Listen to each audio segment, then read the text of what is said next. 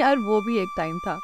जब संडे सुबह देर तक सोने की बजाय सुबह जल्दी जल्दी उठकर लोग टीवी की पूजा करते थे, उसे फूल माला पहनाते थे और फिर सारा परिवार एक साथ चप्पल उतार कर हाथ जोड़कर टीवी के सामने बैठ जाता था।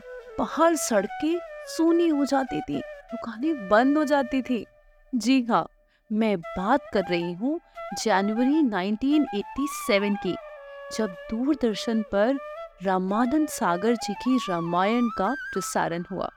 इस महाकाव्य ने लोगों के दिलों को इस कदर छू लिया कि छोटे छोटे बच्चे हाथ में टिश्यू लेकर टीवी की स्क्रीन से एक्टर्स के आँसू पोछते थे। उन दिनों टीवीज इतने कॉमन नहीं थे। लेकिन रामायण देखने के लिए लोगों के घरों में टीवी आने लगे। और जिन घरों में टीवी नहीं थे, वो अड़ोस पड़ोस के घरों में जाकर वहाँ इकट्ठे होकर रामायण देखते थे। रामायण तो सबने बहुत बार देखी, लेकिन इसके कुछ प्रसंग ऐसे हैं जो किताबों के पन्नों तक ही सीमित रहे।